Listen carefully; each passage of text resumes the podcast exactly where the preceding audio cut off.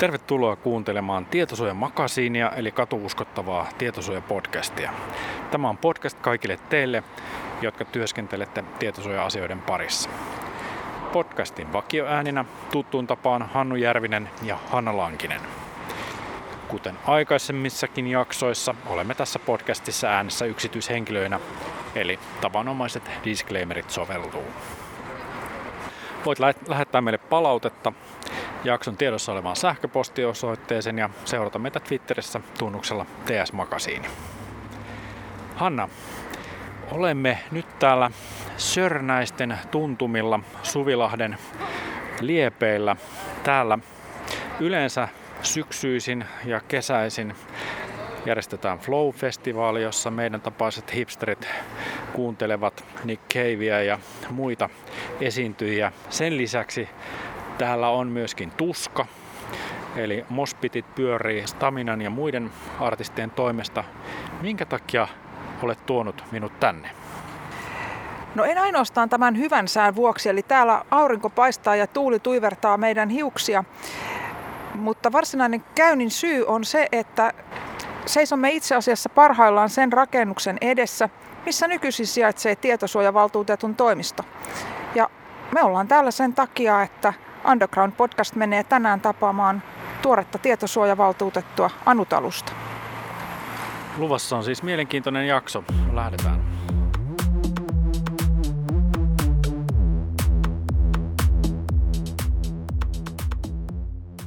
No niin, täällä ollaan Sörnäisten rantatien tuntumassa ja pöydän toisella puolella istuu tuore tietosuojavaltuutettu oikeustieteen tohtori Anu Talus. Tervetuloa Anu Makasiiniin.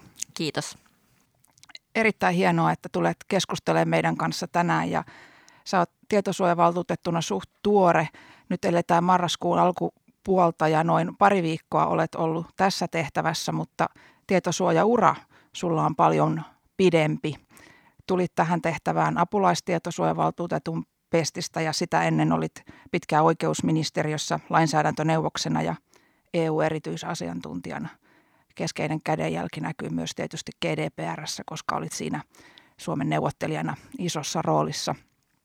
Mutta kun tähän keskusteluun valmistauduttiin, niin mä oikein jäin miettimään sitä, että koska ja missä mä oon tavannut sut ensimmäisen kerran ja kykenin paikantamaan ajatukset jonnekin 2000-luvun puolivälin tienoille, jolloin olin itse nuorehkona virkamiehenä tietosuojavaltuutun toimistossa töissä – toimisto sijaitsi siihen maailman aikaan siinä Boulevardilla Aleksanterin teatteria vastapäätä ja muistelen, että eräänä päivänä tulit sinne esittäytymään uutena tietosuojalautakunnan sihteerinä.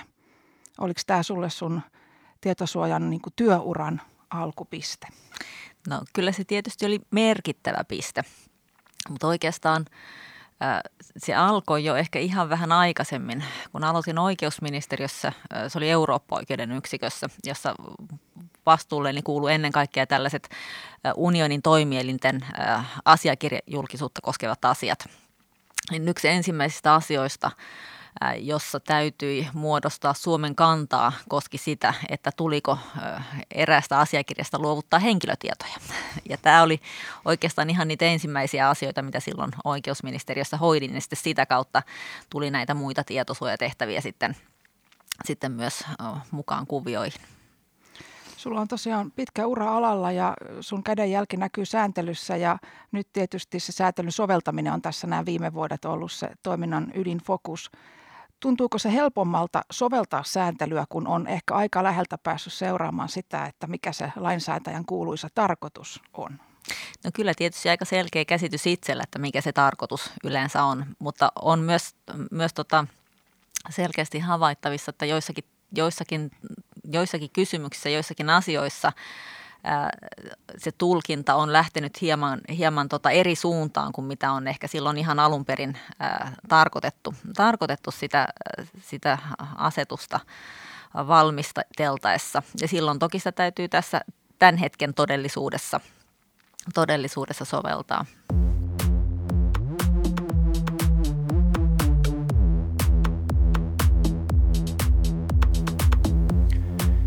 Mutta mennään nyt tähän arkeen, mitä, mitä tässä marraskuussa 2020 on käsillä. Viime viikot on aika paljon ollut case vastaamoa ja ymmärsin, että, että sekin on ollut täällä varmasti se ykkösaihe, mutta mitä muuta tietosuojavaltuutetun ensimmäisiin viikkoihin on kuulunut? No jos nyt vaikka ajatellaan tämän viikon maanantaita ja tiistaita, joka on ollut tässä järjestyksessä numero kaksi viikko tietosuojavaltuutettuna, niin meillä oli tuon Euroopan tietosuojaneuvoston täysistunto. Nämähän on nyt online täysistuntoja sen takia, että koronan takia. Niin maanantaina oli sikäli aika historiallinen päivä, että EDPP teki silloin ensimmäisen sitovan päätöksen kiistanratkaisumenettelyssä – Tämä päätös tulee kuitenkin äh, ulos vasta noin kuukauden kuluttua, kun Irlannin tietosuojaviranomainen on antanut oman päätöksensä asiasta. Mutta oli tietysti aika merkittävä merkkipaalu, merkkipaalu tietosuojaneuvoston toiminnassa. Eli sieltä on nyt tullut ensimmäinen, ensimmäinen sitova päätös kiistanratkaisumenettelyssä. Tiistai oli myös aika, aika aktiivinen päivä täysistunnossa. Annettiin, annettiin tota, tulkintalinjaukset, mitä Schrems, Schrems 2 tuomion nämä täydentävät toimenpiteet, supplementary measures käytännössä voi tarkoittaa. Kyllä. Myöskin tietosuoja-asiantuntijat ovat huomanneet, että luettavaa on tullut tällä viikolla paljon ja näihin materiaaleihin täytyy tutustua. Olet myös julkaissut ensimmäisen blogisi tietosuojavaltuutettuna ja siinä käsittelit aihetta tietosuojavaltuutetun toimiston strategia. Mitä tämä strategiatyö käytännössä tarkoittaa? Miten se tulee näkymään tietosuojavaltuutetun toimiston arjessa? No, me lähdetään tietysti ö, ensimmäisenä, ensimmäisenä tota, sidosryhmäkartoituksesta. Eli tämä on se ensimmäinen vaihe tässä, tässä strategiatyössä. Ja sidosryhmäkartoituksen pohjalta jatketaan, jatketaan strategiatyötä yhdessä koko toimiston henkilökunnan kanssa. Tässä vaiheessa ja tämän sidosryhmäkartoituksen pohjalta mietitään, mietitään tarkemmin, että millä tavoin sitä, sitä strategiatyötä lähdetään siitä, siitä viemään eteenpäin. Mutta tässä vaiheessa jo voidaan, voidaan varmuudella sanoa, että esimerkiksi tämä eurooppalainen yhteistyö tulee varmasti korostumaan, korostumaan tässä seuraavien vuosien aikana ihan siitäkin syystä, että lainsäädäntökehikko on aika lailla muuttunut, eli sitä, sitä varsinaista päätöksenteko, päät, päätöksentekovaltuutta on siellä Euroopan tietosuojaneuvostolla nimenomaan näiden sitovien päätösten kautta, mutta kyllä myös tietysti nämä yleiset linjaukset, guidelinesit ja lausunnot, mitä EDPP tulee, niin on eri tavalla, eri tavalla ehkä voisi sanoa jopa velvoittavia kuin mitä aikaisemmin ihan siitä syystä, että EDPP voi sitten myöhemmin asialinjatessaan tehdä niistä myös, myös sitovia, sitovia päätöksiä ja ratkaisuja ratkaisuja. En näe oikein todennäköisenä, että EDPP lähtisi sitten myöhemmin asiaa ratkais, ratkais, ratkaistessaan poikkeamaan näistä aiemmin,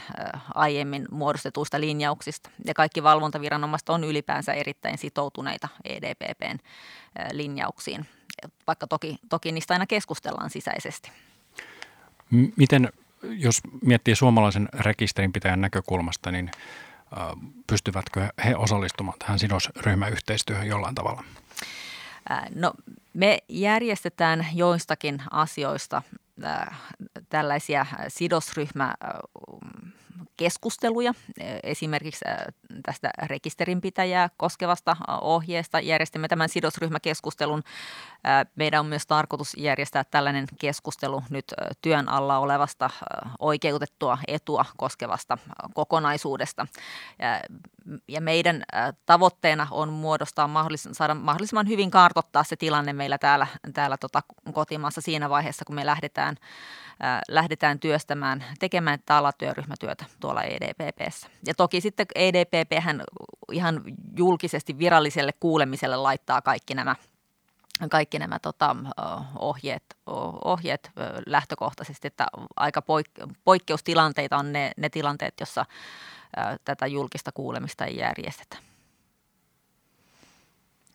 Tämä tuleva strategiatyö tulee tietysti varmasti viitottamaan paljon sitä, että miltä tämä sun viiden vuoden toimikauden tekemisen sisältö näyttää, mutta jos sen strategiatyön ja strategian sisällön ulkopuolella haluaisit jotenkin spekuloida, niin mitä sanoisit, että minkälaisia toiveita tai ajatuksia sulla on tähän tulevaan viiteen vuoteen? Onko jotain asioita esimerkiksi semmoisia, mihin haluaisit erityisesti vaikuttaa tai mitä haluaisit muuttaa suomalaisessa tai eurooppalaisessa tietosuojatekemisessä? No eurooppalaisessa tietosuojatekemistä on seuraavien vuosien aikana erittäin tärkeää, että nimenomaan tämä viranomaisten välinen yhteistyö saadaan rullaamaan ja sujumaan. Eli nyt kun asetuksella on perustettu kokonaan uudenlainen mekanismi, niin sen, sen käyntiin saaminen vie oman aikansa. Eli tämä on varmasti yksi sellainen kaikkein keskeisimmistä asioista, mihin, mihin tota, pidän tärkeänä, tärkeänä päästä vaikuttamaan tuossa tulevien vuosien aikana. Suomessa taas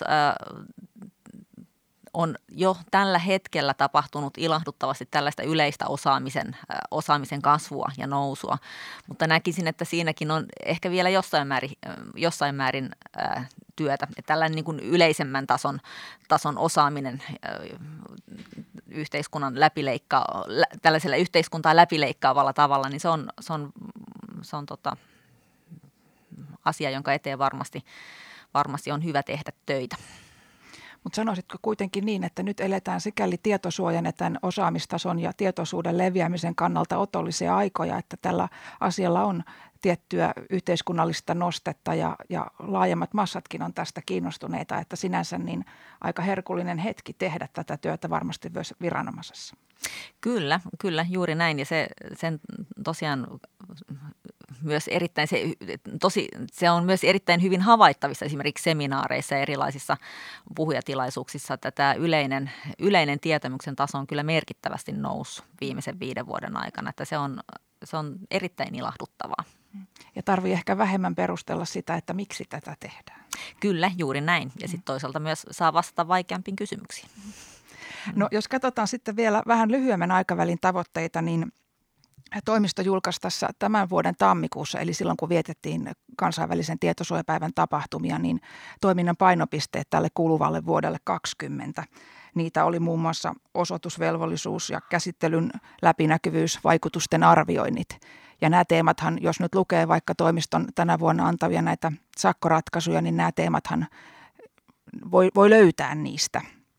Mutta onko vastaavaa fokusalueiden ja painopistealueiden julkaisemista lupa odottaa sitten vuodelle 2021? Eli tuleeko tästä painopisteajattelusta kalenterivuoden tasolla niin pidemmälläkin aikavälillä tällainen toimiston kun, toiminta ja viestintämuoto?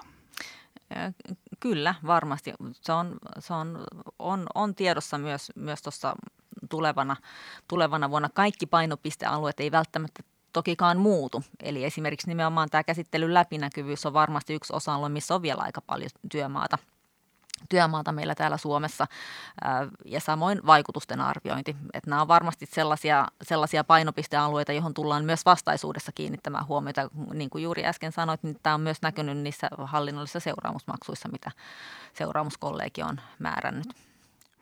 Sitten jos katsotaan vielä ihan tämmöistä konkreettista lähitulevaisuuden asiaa, niin kirjoita tässä tuoreessa blogissa, että tarkastuskierros terveydenhuollon sektorille on tällä hetkellä työn alla. Niin onko tästä jotain sellaista muuta kerrottavaa, minkä voisi tässä kohtaa ehkä kuulijoille kertoa, että mitä tämä tarkoittaa?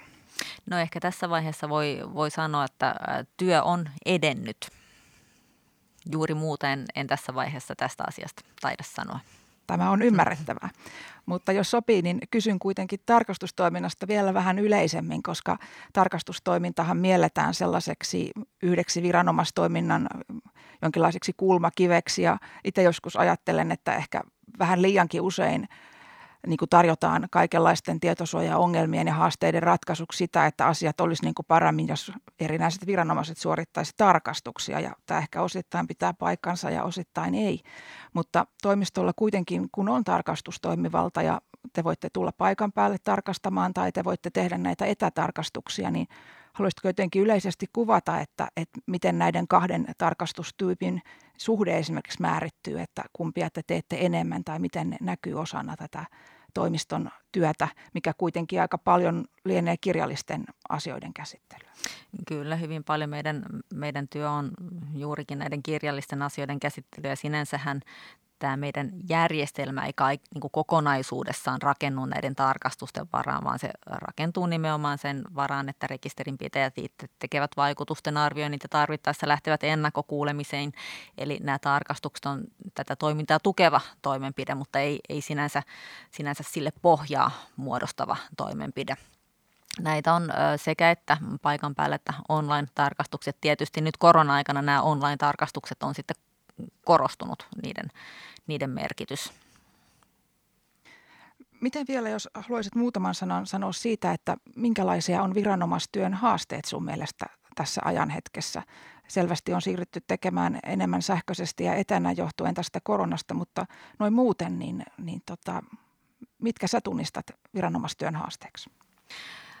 No toki viranomaistyössä on monenlaisia haasteita. Tietysti asiat usein kehittyvät nopeaa vauhtia eteenpäin. Näitä tokikaan ole sellaisia haasteita, johon ei kyettäisi myös vastaamaan, mutta se tekee ehkä sitä työstä haastavaa ja toisaalta samalla myös mielenkiintoista. Toisaalta tämä on, tämä on, tämä on tota, sektori, joka koskee hyvin useita eri yhteiskunnan osalohkoja, josta sitten seuraa myös sitä, että aika usein on, on tarpeellista keskustella muiden viranomaisten kanssa, koordinoida sitä, sitä toimintaa ja tekemistä, jotta, jotta ei tehdä esimerkiksi päällekkäistä työtä. Näin sinänsä on välttämättä ongelmia, mutta ne edellyttää, edellyttää asioiden työstämistä. Oletko suurin piirtein tyytyväinen toimiston resurssointiin tällä hetkellä? Onko se semmoinen, niin kuin, se on ollut paljon tapetilla ja sen mm. vuoksi tätä rohkeinen kysyä? Joo, mehän ollaan saatu ihan merkittävästi uusia resursseja sen jälkeen, kun asetuksen soveltaminen on alkanut. Meitä taisi olla semmoinen 21 yksi ennen, kuin, ennen asetuksen voimaan tulee tällä hetkellä meitä on 45 ja tässä on vielä viimeinen rekrytointikierros meneillään tällä hetkellä voin, voin, tota, voin ottaa selkeämmin kantaa tähän meidän resurssitilanteeseen siinä vaiheessa, kun me ollaan saatu ruuhkat purettua ja nähdään, että selvitäänkö me nykyisillä resursseilla siitä äh, jokapäiväisestä, arkipäiväisestä äh, työstä. Tällä hetkellä meillä vielä on siellä tosiaan näitä ruuhkia, jota, jota puretaan, josta syystä ei voi ihan, ihan varmasti vielä tässä vaiheessa esittää sellaista luotettavaa arviota resurssien riittävyydestä.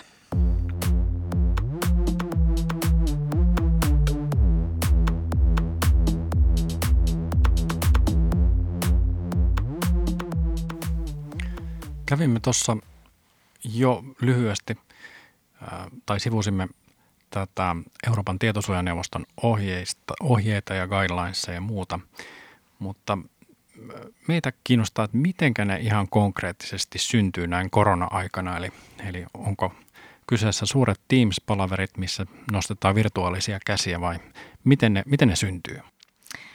No korona-aikana tosiaan online-kokouksista on tullut ihan arkipäivää. Arkipäivää EDVPssä, ei tosin Teams-palavereita, nämä on EPn, Euroopan parlamentin alustalla tapahtuvat nämä, nämä kokoukset – mutta nämä esimerkiksi ohjeistukset ja lausunnot syntyy aina näissä alatyöryhmissä. Tietosuojaneuvostollahan on 13 alatyöryhmää. Työ lähtee käyntiin siitä, että täysistunto antaa mandaatin alatyöryhmälle, jossa määritetään, määritetään sitä, että minkälaista ohjeistusta alatyöryhmän tulisi työstää. Siinä tietysti sitten samalla, samassa yhteydessä määritetään tietyllä tav- tavalla rajat siihen, että kuinka pitkälle alatyöryhmä voi, voi sitä ohjeistusta valmistellessaan mennä. Tarvittaessa alatyöryhmä voi sitten hakea esimerkiksi mandaatin laajennusta tai, tai tota, lisäaikaa tälle työlle, jos, jos näyttää sille, että mandaatti ei, ei riitä. Ja sitten samassa yhteydessä yleensä tai sen jälkeen nimitetään hankkeelle raportoija tai useampikin raportoija ja käytännön tasolla nämä raportoijat valmistelee näitä guidelinesia. Nämä on lähtökohtaisesti yleensä jäsenvaltioiden valvontaviranomaisista nämä raportoijat. Toki on myös sihteeristöstä, EDPPn sihteeristöstä joskus, mutta pääsääntöisesti nämä tulee jäsenvaltioiden valvontaviranomaisista nämä raportoijat. Tämä raportoijien pienempi porukka sit yhdessä työstää tätä ohje, ohjetta ja sen jälkeen aina tietyin väliajoin ö, käydään keskustelu alatyöryhmässä laajemmalla porukalla tästä ohjeesta. Ja sen jälkeen se tuodaan täysistuntoon hyväksyttäväksi. Jos siellä on vaikeita kysymyksiä, joista ei päästä yhteisymmärryksen alatyöryhmätasolla, niin sitten näitä vaikeita kysymyksiä saatetaan jo sen raportin valmisteluvaiheessa tuoda täysistuntoon linjattavaksi. Eli täysistunto sitten linjaa näitä näitä kysymyksiä, joista ei teknisellä tasolla päästä yhteisymmärrykseen. Ja sitten kun se luonnosversio julkaistaan, niin tästä oli tämä julkinen kuuleminen. Miten niitä muutosehdotuksia sitten, eri sidosryhmien esittämien muutosehdotuksia, miten niitä käsitellään? Onko ne alatyöryhmässä vai, vai muuten? No se käsittely yleensä aina lähtee sieltä alatyöryhmästä. Eli kyllä ne käsitellään alatyöryhmässä ja käydään myös kyllä hyvin yksityiskohtaisesti läpi.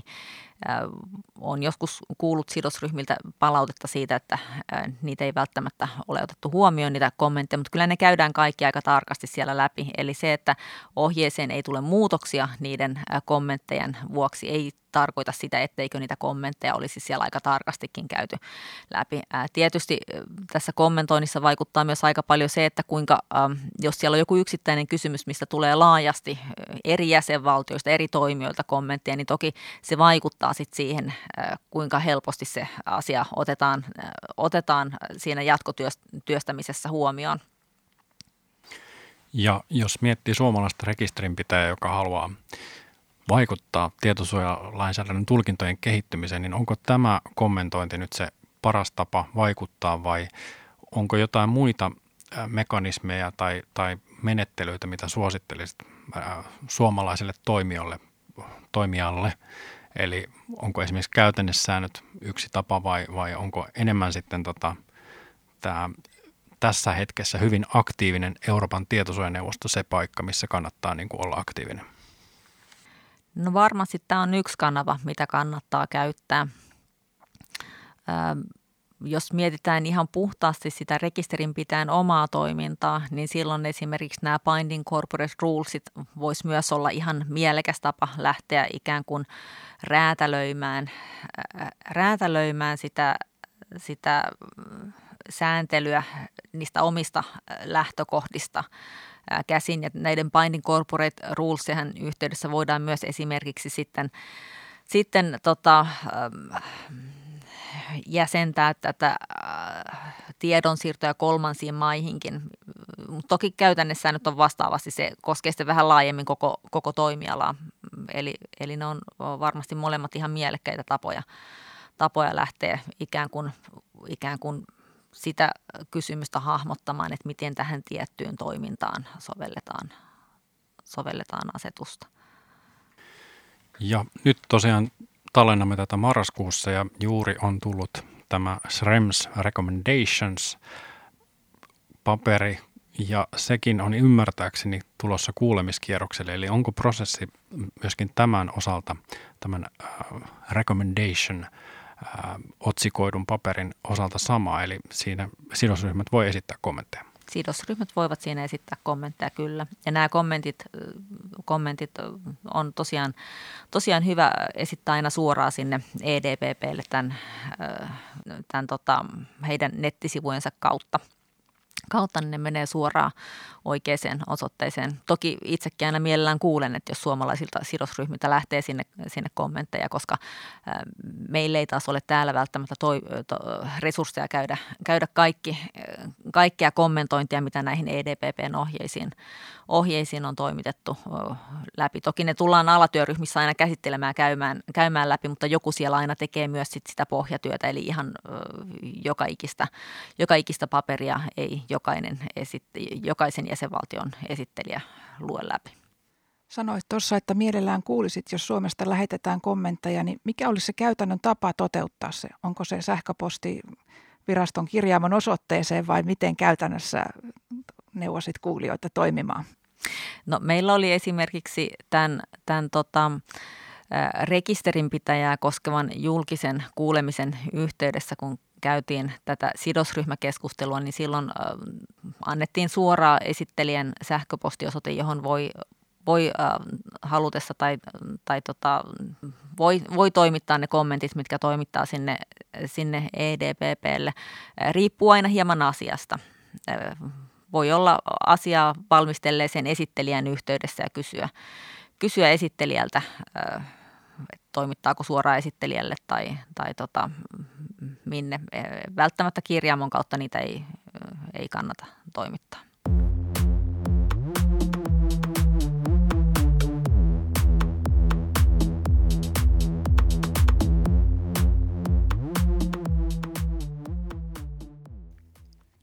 Mainitsit tuossa keskustelun alkupuolella, että olet iloilla havainnut sen, että Suomessa tietosuojaan liittyvä osaamistaso ja kypsyystaso yleisesti ottaen nousee ja asia varmasti on näin, että huikea parannusta tapahtunut kuluneina vuosina.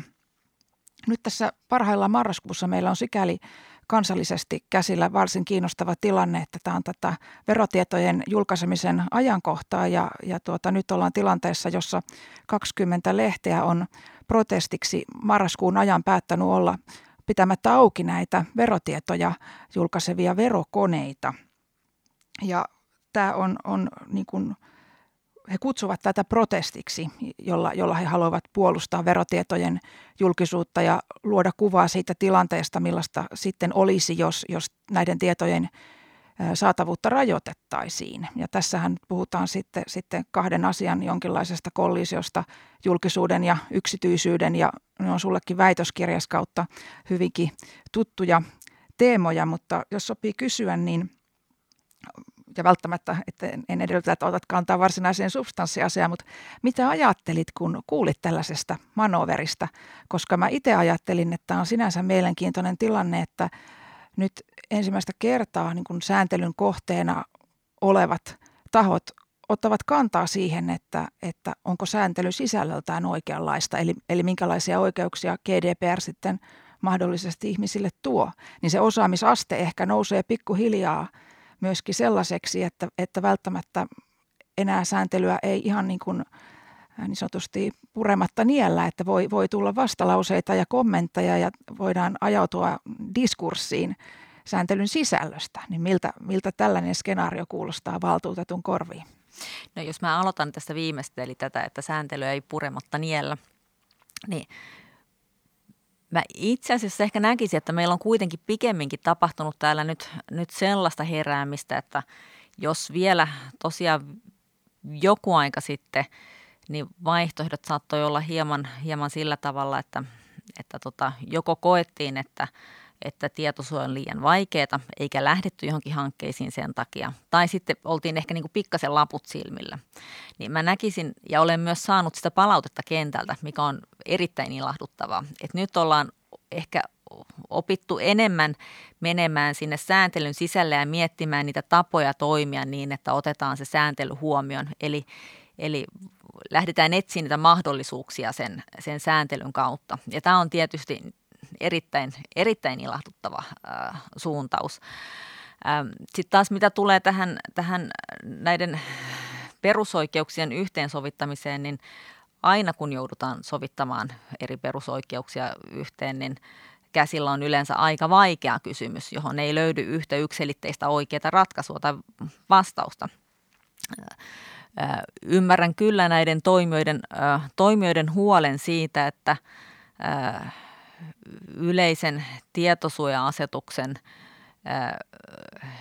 liian, liian tiukka tulkinta saattaa, saattaa johtaa, johtaa julkisuus, niin kuin pelätään sitä, että jos tietosuoja-asetusta tulkitaan liian tiukasti, niin se rapauttaa julkisuusperiaatetta.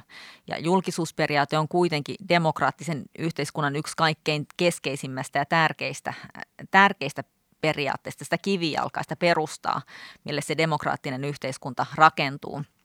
Eli ymmärrän kyllä hyvin näiden toimijoiden huolen tästä asiasta, mutta tästä keskustelusta on ehkä jäänyt hieman puuttumaan sellainen – sellainen tietyt nämä, nämä harmaan sävyt, keskustelu siitä, että millä tavoin esimerkiksi yhteiskunta on muuttunut viimeisen 30 aikana, kuinka tiedon välitystavat on muuttunut viimeisen 30 vuoden aikana, kuinka nopeasti tieto leviää, leviää ympäriinsä.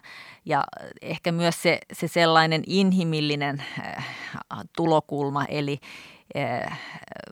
onko, olisiko mahdollista, että, että siellä joukossa on myös henkilöitä, joilla on aito huoli siitä, että, että heidän tietojansa ei saisi julkistaa. Eli tavallaan niin kuin tämä aspekti on jäänyt ehkä, ehkä tietyllä tavalla tämän kaiken muun, äh, muun alle nyt tässä, mikä on sinänsä ymmärrettävää, koska, koska kyse on tosiaan demokraattisen yhteiskunnan ihan keskeisimmistä, keskeisimmistä periaatteista ja asioista. Eli ymmärrän kyllä, että se keskustelu on ikään kuin aika vahvasti nojautunut siihen suuntaan, mutta täällä on taustalla myös näitä, näitä muita kysymyksiä, jotka olisi hyvä tässä yhteydessä miettiä ja ehkä niistä käydä keskusteluakin. Keskustelu oletettavasti tästä aiheesta jatkuu mediassa ja mekin sitä mahdollisuuksien mukaan tässä Makasinin tulevissa jaksoissa seurataan.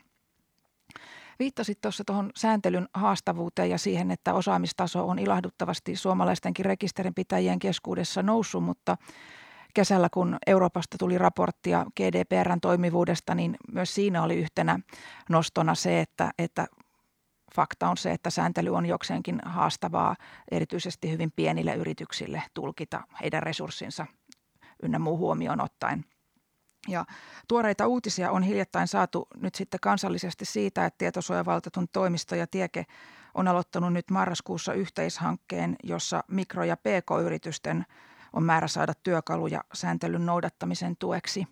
Niin mitä tämä käytännössä tarkoittaa ja millaisia käytännön tuotoksia tästä on sitten pienten yritysten lupa odottaa itselleen avuksi ja minkälaisella aikataululla suurin piirtein?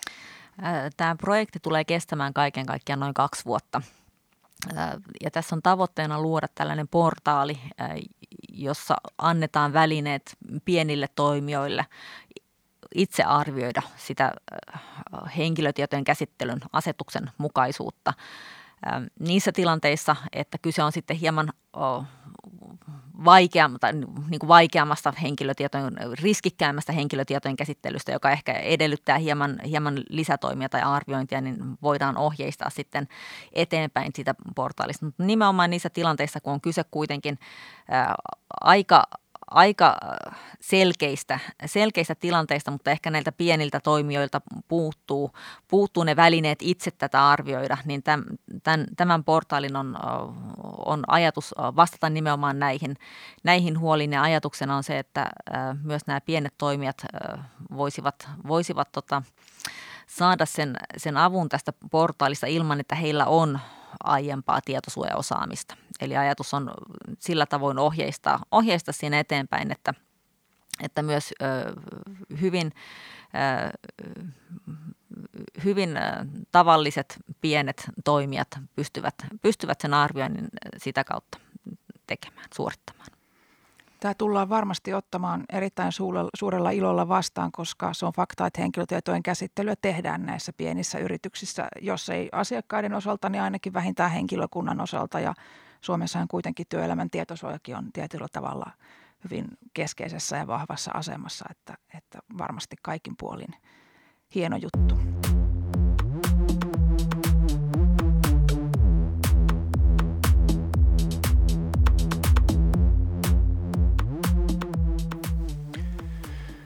Olet aikaisemmissa haastatteluissa todennut, että tietosuoja-asioiden hoitaminen on vähän niin kuin umpihangessa hiihtämistä joskus. Ja tämä heti kiinnitti minun huomiota, koska umpihangessa hiihtäminen ei ole kyllä minun suosikki puuhaa. Mutta mitenkä neuvoisit ehkä tietosuoja-asiantuntijoille, jotka kokee tämän työn joskus raskaaksi ja umpihangessa hiihtämiseksi, niin miten, mitkä on sinun neuvosi ja, ja tota, vinkkisi selviytymiseen tästä hangesta? No varmasti tällaisella hiihtoretkellä on tärkeää, että on hyvät eväät mukana ja sitten pidetään aina tarvittaessa sellaista pientä paussia. Eli, eli tota, nämä eväät varmaan muodostuu aika hyvin esimerkiksi oikeuskäytännöstä, seuraa hyvin oikeuskäytäntöä, mitä tapahtuu. Sitten tietysti se, se, se yleiskuvan hahmottaminen tai käsittäminen, se on tietysti yksi aika tärkeä, tärkeä osa sitä kokonaisuutta – kokonaisuutta. Se ei ehkä ole asia, mitä voidaan yhdessä tai kahdessa päivässä oppia. Se edellyttää sellaista tietynlaista yleistä kiinnostusta niihin asioihin, että mm, on, on sen verran sitä kiinnostusta, että, että jaksaa seurata niitä asioita myös muutoin kuin pelkästään, pelkästään työajalla, jotta pystyy sitten kiinnittämään niitä yksittäisiä kysymyksiä asioita siihen kokonaisuuteen, koska sellaisessa tilanteessa, jos lähdetään sitä yhtä yksittäistä asiaa katsomaan ilman, että sitä kyetään sijoittaa sinne kokonaisuuteen, niin silloin mennään helposti pieleen. Ja tietysti nämä, niin kuin sanoin, niin nämä tauot on aina tärkeitä, että välillä sitten voi, voi tota, vähän, vähän relatakin. Kyllä. Kokonaiskuvan hallinta on myöskin hiihtoretkellä oltava kunnossa. Mutta jos mennään ihan konkreettisesti siihen, että miten sinä hallitset työssäsi tätä informaatiotulvaa, koska tota, näitä ohjeistuksia ja tuomioistuin ratkaisuja tuntuu tulevan joka viikko, niin onko sinulla jotain käytännön vinkkejä siihen, että mitä pitää lukea ja miten priorisoida? Niin tietysti ehkä teen sitä, sitä priorisointia paljon myös ihan, ihan sen, mietin aika tarkasti, että mitä tahoja seuraan. Seuraan tietysti, itse nyt nostaisin EDPPn aika tärkeäksi toimijaksi, toimijaksi ja, meillä kans, ja ylipäänsä valvontaviranomaiset, eli, eli toki kannattaa, kannattaa tietosuoja vastaavien meillä seurata, seurata mitä tietosuojavaltuutettu valtuutettu tekee. Tuomioistuin ratkaisut on oikeastaan kautta linjan tärkeitä. Sieltä en lähtisi, lähtisi oikeastaan pudottamaan mitään pois, koska ne kuitenkin sit myös ohjaa viranomaiskäytäntöä. Meillä on tietosuojamakasiinin kuulijoissa useita tietosuojavastaavia, jotka on ollut meihinkin sitten yhteydessä ja aika usein se keskustelu kääntyy siihen vastuukysymykseen. Tiedämme, että tietosuojavastaavat eivät roolissaan ole itse vastuussa siitä henkilötietojen käsittelystä, vaan toimivat tämmöisessä puolueettomassa roolissa. Mutta jotenkin se vastuut niistä neuvoista, joita esimerkiksi pienissä yrityksissä sitten tietosuoja vastaava antaa, niin ne, ne, voi, ne neuvot olla hyvinkin merkittäviä ja huoli on kova. Huolehtiiko tietosuoja vastaavat tässä mielestäsi turhaan omaa rooliaan? No, niin kuin sanoit, niin tietosuoja vastaavahan ei vastaa siitä. Eli ehkä tässä, jos mietitään sitä englanninkielistä termiä officer, niin se on ehkä tietyllä tapaa kuvaavampi. Mutta meillä oli jo, meillä oli jo hyvä termi täällä Suomessa, niin tästä syystä tätä tietosuoja vastaavaa tässä yhteydessä käytetään.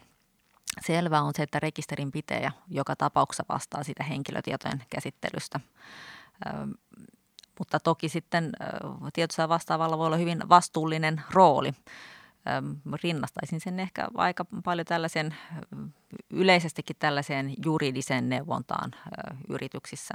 Kyllähän ihan vastaavalla tavalla muunkin, muunkin tota, sektorin juristilla saattaa olla aika merkittävä rooli yrityksen sisällä – et varmasti jos sitä omaa vastuuta miettii, niin silloin kannattaa lähteä siitä, että jos on omasta mielestä esimerkiksi epäselvä tilanne, niin erittelee nämä tietyn ratkaisun puolesta ja vastaan olevat seikat ja esittelee sen sellaisenaan sitten johdolle, että johto tietää, tietää nämä eri näkökulmat ja ö, eri, eri ö, niin kuin ratkaisun puolesta ja vastaan, vastaan olevat seikat ja voi tehdä sitten siltä pohjalta sen päätöksen, joka pohjautuu tähän tietoon. Eli nimenomaan tietosuoja vastaavaltakin edellytetään, edellytetään tämmöistä analyyttistä lähestymistapaa sitten näihin asioihin ja myöskin tunnistamista, jos on aukkokohtia niin sanotusti tulkinnoissa näkisin tämän, tämän hyvän, hyvän tietosuojan vastaavan ominaisuutena kyllä. Et toki tällä hetkellä on se tilanne, että ei ole vielä niin paljon esimerkiksi tuomioistuimen ratkaisukäytäntöä, mutta silloinkin tämä on hyvä tuoda siinä tilanteessa esille, kun asioita esitellään johdolle, sanoa, että tässä ei ole vielä tuomioistuimen ratkaisukäytäntöä. Ja sitten esitellään niitä syitä ja perusteita, minkä takia itse katsoo, että joku, joku asia olisi tietyllä tavalla ratkaistava. Mutta tämä tilanne tietysti tulee todennäköisesti tulevien vuosien aikana sikäli helpottamaan, että sitä ratkaisukäytäntöä alkaa pikkuhiljaa tulemaan. No olit keskeinen henkilö tässä tietosuoja-asetuksen valmistelussa, niin nousiko, kun tätä, tätä tota, tietosuojan vastaavan roolia siellä suunniteltiin asetukseen, niin onko siitä muotoutumassa sellainen rooli, mitä lainsäädäntövaiheessa suunniteltiin? Kyllä, näkisin oikeastaan, että aika pitkälle se vastaa sitä silloin keskusteltua, keskusteltua tavoitetta. Tämä itse asiassa tämä vastuukysymys on ollut silloin myös neuvottelujen aikana aika vahvastikin välillä keskusteltavana ja tämä on ollut myös hyvin selkeä lähtökohta ja silloin neuvotteluvaiheessa, että tietosuoja vastaava ei vastaa siitä henkilötietojen käsittelyn asetuksen mukaisuudesta, vaan rekisterin pitäjä vastaa ja on vastuussa siitä. Et toki sitten siellä yrityksen sisällä, sisällä niin jokainen no niissä tilanteissa, kun kyse on juristista, tietosuoja vastaavalla voi olla muunkinlainen koulutus, mutta kyllähän lähtökohtaisesti aina kaikki ovat vastuussa ja vastaavat omasta toiminnasta ja tekemisestään. Mennään vielä ihan tämmöiseen käytännön ruohonjuuritason tietosuojaelämän kysymykseen ja tämä liittyy osittain tähän maturiteetin kasvuun ja siihen, että tietosuoja kaiken kokoisten rekisterinpitäjien keskuudessa alkaa pikkuhiljaa lyödä itseään läpi. Sanoit tuossa, että tietosuoja vastaava oli meillä käsitteenä jo valmiina ja tiedetään, että, että Suomen, jos ajatellaan rekisterinpitäjäkenttää yleisesti, niin, niin osassa rekisterinpitäjistä on ollut tietosuoja vastaavia ja tietosuojaorganisaatioita jo aikana ennen asetusta, mutta nyt ennen muuta siihen pienempien rekisterinpitäjien, mukaan lukien nämä PK-yritykset, niin niiden, niiden keskuuteen tämä ammattikunta ja nämä roolit alkaa – nyt viimeistään tässä vaiheessa varmasti tulla. Ja jos sitten mennään tällaiseen ehkä aika tyypilliseen tilanteeseen, mikä täällä törmätään, niin, niin se lienee se, että joku pienempi rekisterinpitäjä rekrytoi tai muutoin osoittaa yhden ihmisen hoitamaan tietosuojaa ja sitten ajan hetkenä X hän, hän saa alkaa niin kuin katsella, että mitä henkilötietojen käsittelyä täällä suoritetaan ja tapahtuuko se lainmukaisesti ja mitä ehkä pitäisi tehdä. Ja asetushan on tietysti sinänsä ihan ymmärrettävällä tavalla kylläkin, mutta kirjoitettu siitä privacy by design hengestä, että tietosuoja lähdetään miettimään ajan hetkellä nolla, kun henkilötietojen käsittelyä ei ole vielä edes aloitettu. Mutta näissä reaalimaailman tilanteissa niin voi olla, että sitä on jo vuosikymmenet vaikka suoritettu. Eli se tietosuojaa roolin ottava henkilö ei todellakaan saa puhdasta pöytää niin jos nyt sitten asettautuisit hetkeksi tällaisen henkilön asemaan, ja, tiedetään tietysti, että lainsäädännön noudattamisesta ei kukaan vapautusta saa, mutta tässä arjen elämässä täytyy priorisoida ja tehdä valintoja, niin miten neuvosit tämmöistä henkilöä, miten itse lähtisit tätä jäsentämään, mihin keskittymään ja mitä ehkä laittamaan pikkasen pidemmälle siinä työjonossa? No ensimmäisenä tietysti varmasti identifioisin ne riski, riskitekijät, riskikohdat siinä kokonaisuudessa. Ja sitten sen mukaan, että minkälaista toiminta on, niin jonkinlaista kartoitusta siihen, että mihin tämän riskin, riskin mahdollinen konkretisoituminen johtaisi. Ja sen jälkeen asiasta on varmasti hyvä käydä keskustelu johdon kanssa, jotta johto tietää – että mikä tämä tilanne on.